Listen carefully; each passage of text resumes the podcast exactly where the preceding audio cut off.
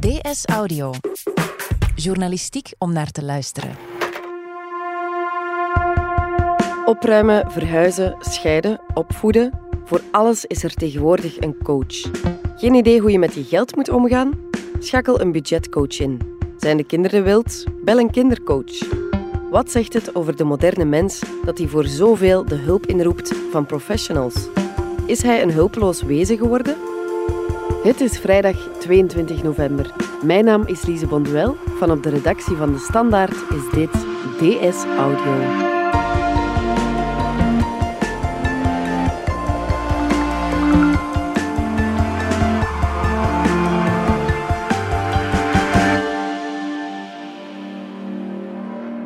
Eva Bergmans, journaliste van de weekendkrant van de Standaard. Heb jij zelf ooit een coach ingeschakeld? Uh, ik heb ooit het goede excuus gehad dat ik uh, voor mijn werk een paar coachingdingen mocht proberen.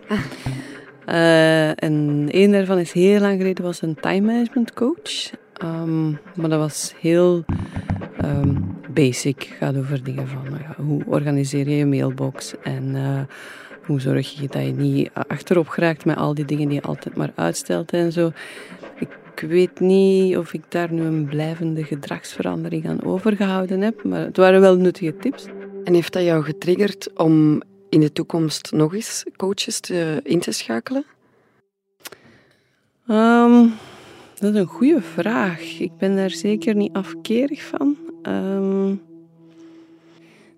ik denk dat ik ook wel het geluk heb dat ik in mijn omgeving, in mijn vriendenkring, een aantal mensen heb die uh, in de coaching business zitten of uh, zelf zoveel aan persoonlijke ontwikkeling gedaan hebben dat ze heel ver staan. Uh, Dus ik, ik, heb niet echt het gevoel dat ik daarvoor nog een professional moet inschakelen. Maar ik heb ook al wel eens gedacht als ik naar mijn, uh, mijn zolder kijk of zo van ja, bon, ik weet wel hoe ik dit moet doen, maar wil ik daar nu die dagen tijd insteken of zou ik hier toch maar eens gewoon wat geld tegenaan gooien en iemand inschakelen. Dus uh, ja. ik, ik snap het wel, waarom mensen soms zeggen van ja, dit deel van mijn leven of dit deel van mijn uh, beslissingsproces ga ik even uh, uitbesteden. Ja, want er zijn coaches voor hè, om ons te helpen zolders op te ruimen of in te richten. Maar dat zijn niet de enige. Welke coaches zijn er nog zoal op de markt? Ah, er bestaat heel veel. Hè. Um, ik denk dat het begonnen is eigenlijk bij uh, loopbaancoaches, mensen die op de werkvloer werden ingeschakeld, um, omdat we daar natuurlijk heel snel van zien van ja, dat heeft een heel direct nut en een efficiëntie. Maar je hebt ook de life coaches, de personal coaches. En ja, een recentere tak van de industrie is de organisatiecoach. Waar je dan ook weer allerhande subcategorieën hebt, zoals uh, ja, de opruimcoach of uh, de verhuiscoach. Ja. Waarbij natuurlijk, ja, bij een verhuiscoach kun je al gaan afvragen van in welke mate is dat nog een coach of is dat gewoon iemand die jou een job uit handen neemt, die ja, je maar alle... één of twee keer in je leven doet en waar het weinig nut heeft om jezelf daar heel erg in te bekwamen. Ja, want ik denk dan verhuizen, uh, je zolder of je kledingkast opruimen, ja, in principe zijn dat toch allemaal dingen die we zelf zouden moeten kunnen. Uh, ja, dat klopt. Maar je moet er wel uh, de tijd voor maken en ook de mentale ruimte natuurlijk. Terwijl dat je heel vaak natuurlijk dingen gaat zitten uitstellen, omdat ze ingewikkeld lijken en dat je eerst moet bedenken hoe je ze gaat doen. En dat dat zo'n onoverzichtelijke berg is. Dus, en hetzelfde denk ik met die opruim- en andere organisatiecoaches.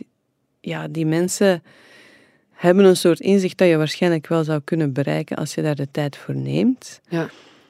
Maar zij hebben het toch al en zij kunnen dan ook wel helpen om, denk ik, een hoop frustratie te overwinnen. Um, of wat een opruimcoach mij uitlegde, was zo echt het grote verschil is tussen gewoon een klus uitbesteden en een coach inschakelen, is dat zij dan helpen om daar ook een soort ja, structurele gedragsverandering van te maken. Dus dat je niet één keer die zolder laat opruimen, maar dat je dan eigenlijk ook wel beter hebt hoe de zolder of de mailbox opgeruimd blijft, zonder dat dat jou oneindig veel moeite kost. En gaat het dan puur om het opruimen of gaat het verder dan dat? Ja, het gaat wel verder. Hè. Heel veel van die organisatiecoaching gaat over uh, het uh, overboord gooien van ballast. En inzien wat, wat je eigenlijk nodig hebt om je leven zo stressvrij mogelijk te leiden. Of niet zo stressvrij mogelijk, maar zonder stress over dingen waar je eigenlijk geen stress van zou moeten hebben. Waardoor je ruimte overhoudt om misschien meer energie te steken in andere dingen die je belangrijker vindt of beter kan, of waar je meer voor jezelf uithaalt. Dus eigenlijk is het ook een soort van zelfontplooiing. Voor een stuk wel. Ik sprak daar ook over met de Nadie van Broek, psychologe. En die zei van ja, natuurlijk doordat we meer en meer individuen zijn geworden in de samenleving en dat ook heel belangrijk zijn gaan vinden, die zelfontplooiing, denken mensen dat ze ook alles maar zelf moeten kunnen. Ja. En terwijl je vroeger dan een heel netwerk had van tantes, uh, vrienden, uh, broers, uh, nonkels, op wie dat je een beroep kon doen als er een taak was waar je eigenlijk zelf niet veel kaas van gegeten had.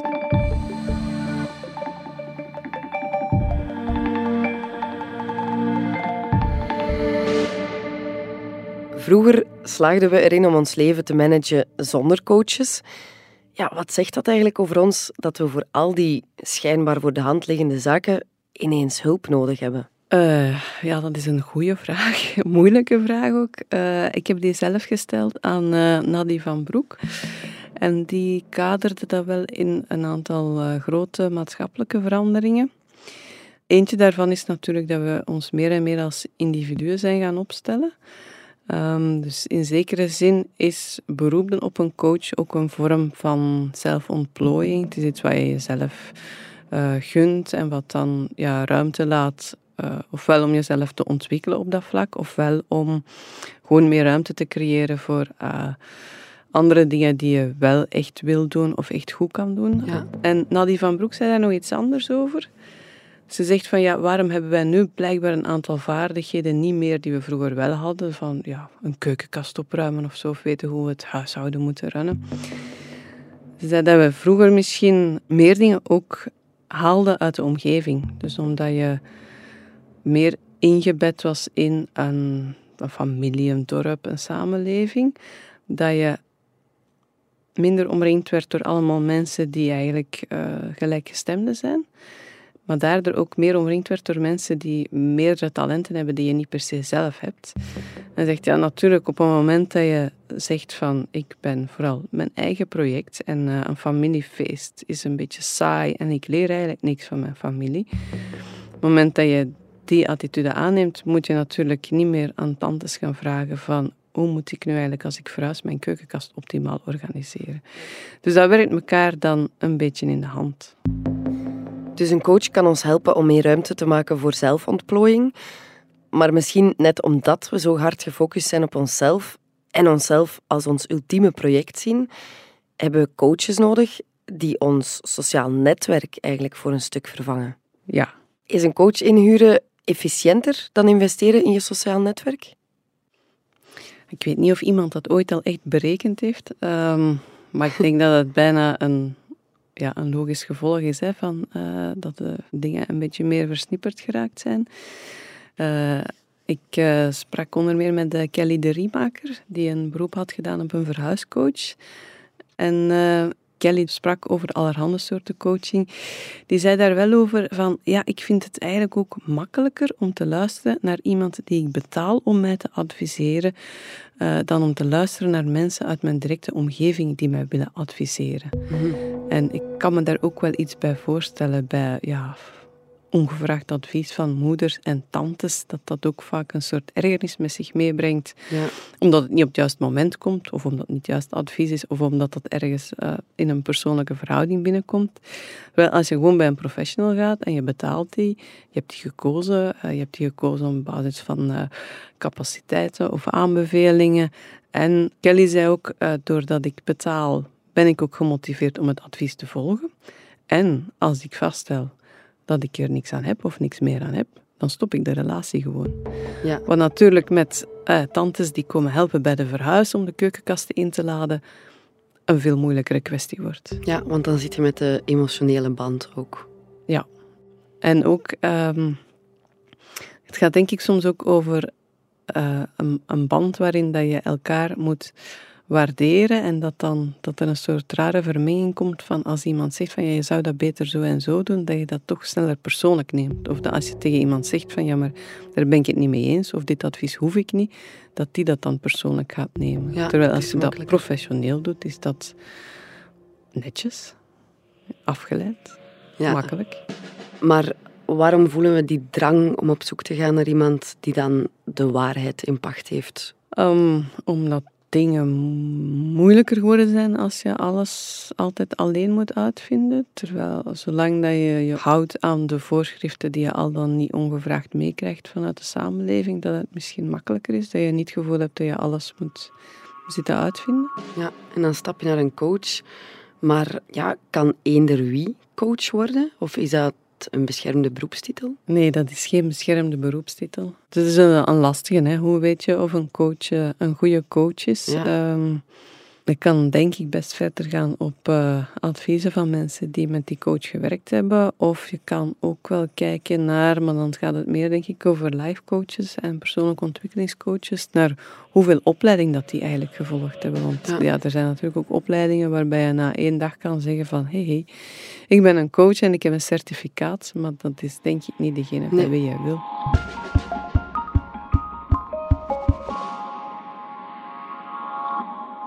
Ik moest bij je artikel over coaching ook denken aan een ander artikel dat je een tijdje geleden schreef in Weekblad over hoe wij bevrijde individuen precies heel hard op zoek lijken naar nieuwe messiassen, zoals Dirk de Wachter en Nick Cave, om ons te zeggen hoe we ons leven moeten leiden.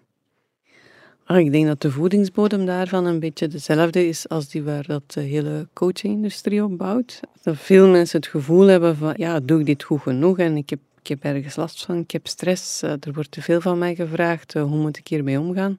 Ja. Uh, wat mensen ja, heel vatbaar maakt voor vraagstukken waar iemand als Dirk de Wachter dan een antwoord op biedt of minstens lijkt te bieden. Ja. Van, ik heb ook dat ook dan op onze website aan de lezers gevraagd van wat heeft u eigenlijk gehad aan adviezen van Dirk de Wachter?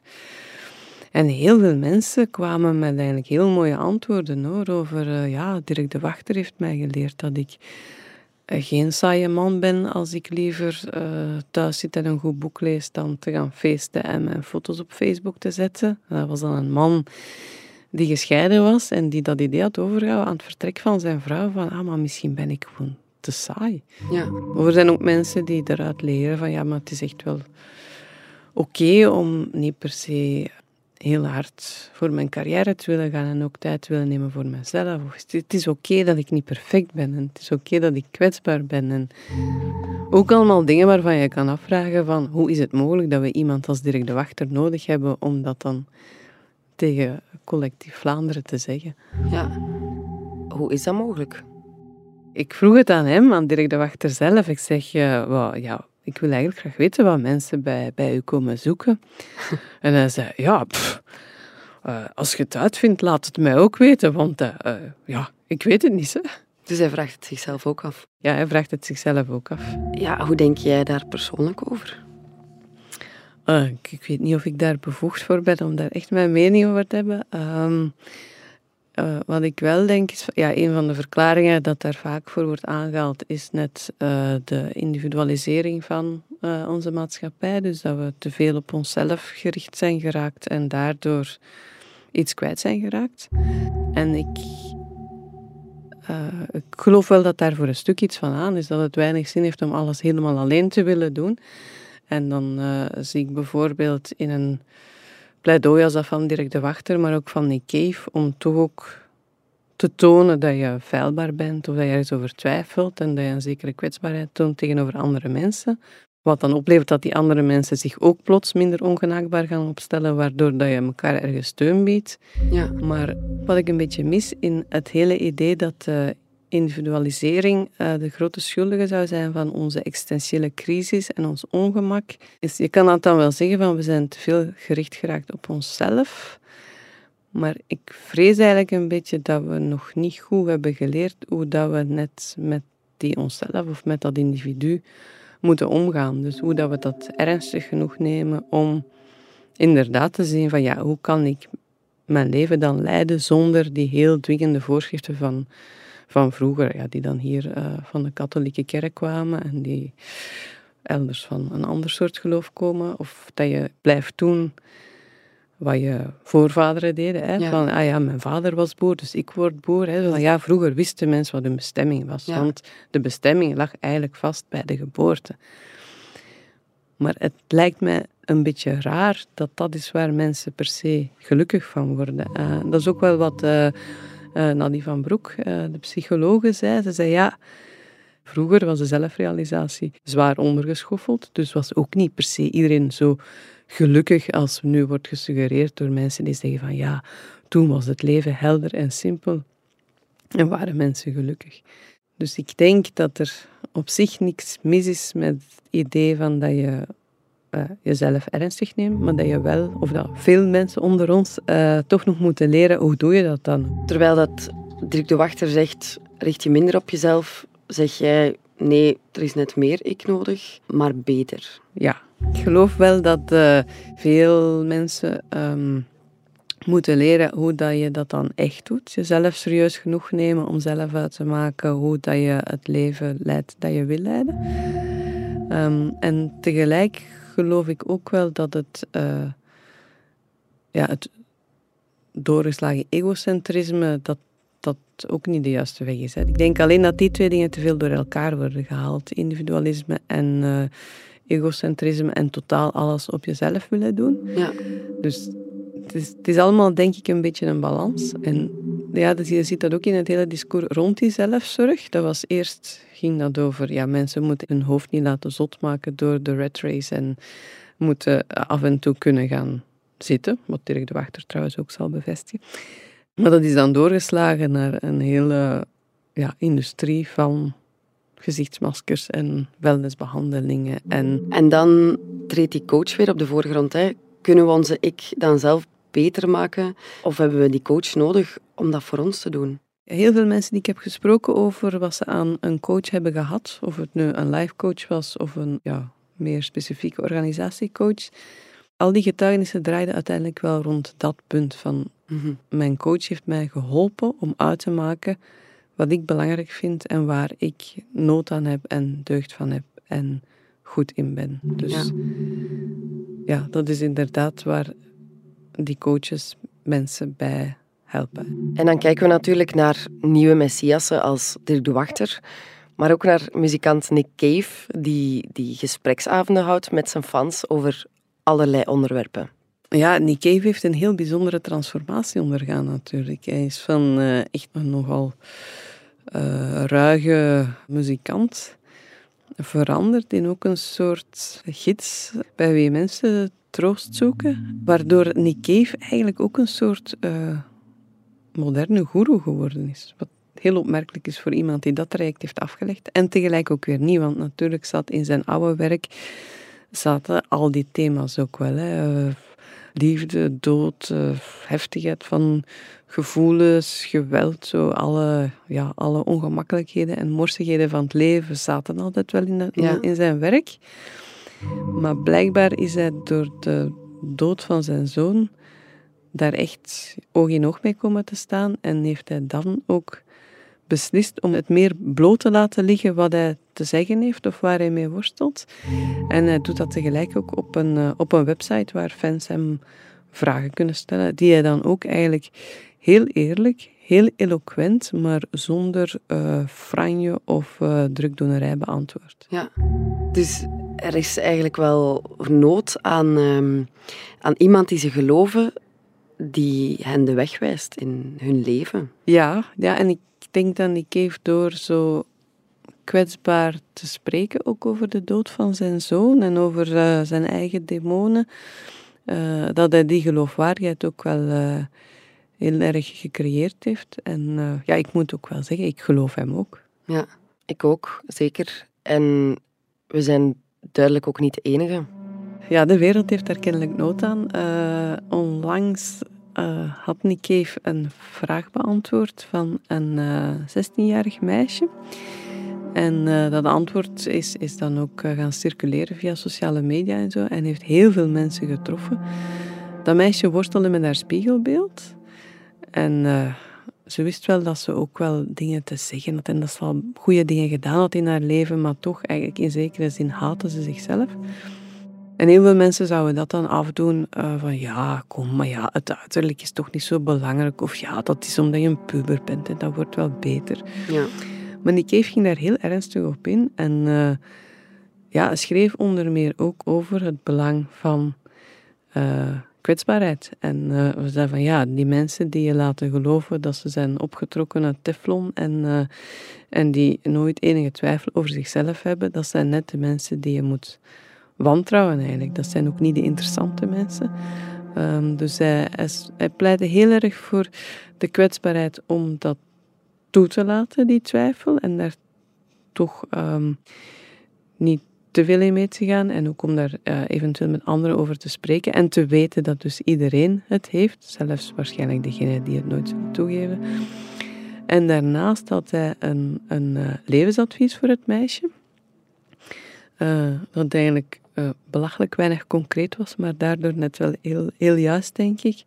Dat hij haar zei van, uh, weet je wat, uh, kijk eens rond, kijk welke dingen dat jou inspireren, kijk welke mensen je inspireren, kijk wat je met je leven wil doen. Zoek schoonheid, zoek vooral humor. en hij eindigde echt met, met het, het basiscliché uit de hele zelfhulpindustrie en de therapeutische industrie van Wees lief voor jezelf, wees mild voor jezelf. En dat hij daarmee dan een, een snaar kon raken bij zoveel mensen, ja, dat zegt natuurlijk wel heel veel over hoe ver ja, velen onder ons afgedreven zijn van dat idee van, hé, hey, maar wacht, uh, ja, er is een ik-cultuur en die ik in mij, die mag er zijn. En dat we eigenlijk iemand nodig hebben als Nick Cave om tegen ons te zeggen, het is oké wie dat je bent. Ja, daar komt het dan eigenlijk op neer. Ja. Dus, een bijna tragische samenvatting. Eigenlijk wel.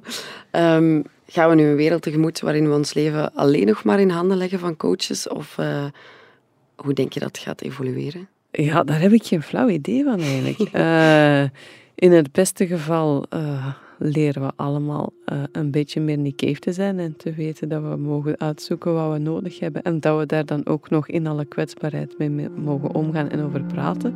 Ja. Ik hoop ook dat dat iets is wat we van generatie op generatie misschien beter gaan doen. Zoals je vroeger van generatie op generatie de uh, boerenstiel kreeg overgeleverd, dat je nu van generatie op generatie overgeleverd zou krijgen van hé, hey, weet je wat belangrijk is in het leven? Ga even zitten en denk eens na wat je er eigenlijk mee wil. En nee, dat hoeft niet te zijn wat dat wij ermee doen, beste zoon of dochter. Dus ja, ik weet niet, je kan daar heel idealistisch over zijn en denken van ja, we komen er wel en we gaan die balans vinden en geven ons nog twee generaties en de coachingindustrie zal zichzelf moeten heruitvinden. Ja.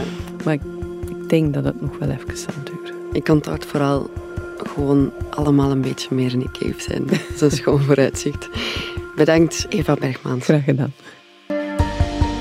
Dit was DS Audio. Wil je reageren? Dat kan via dsaudio.standaard.be.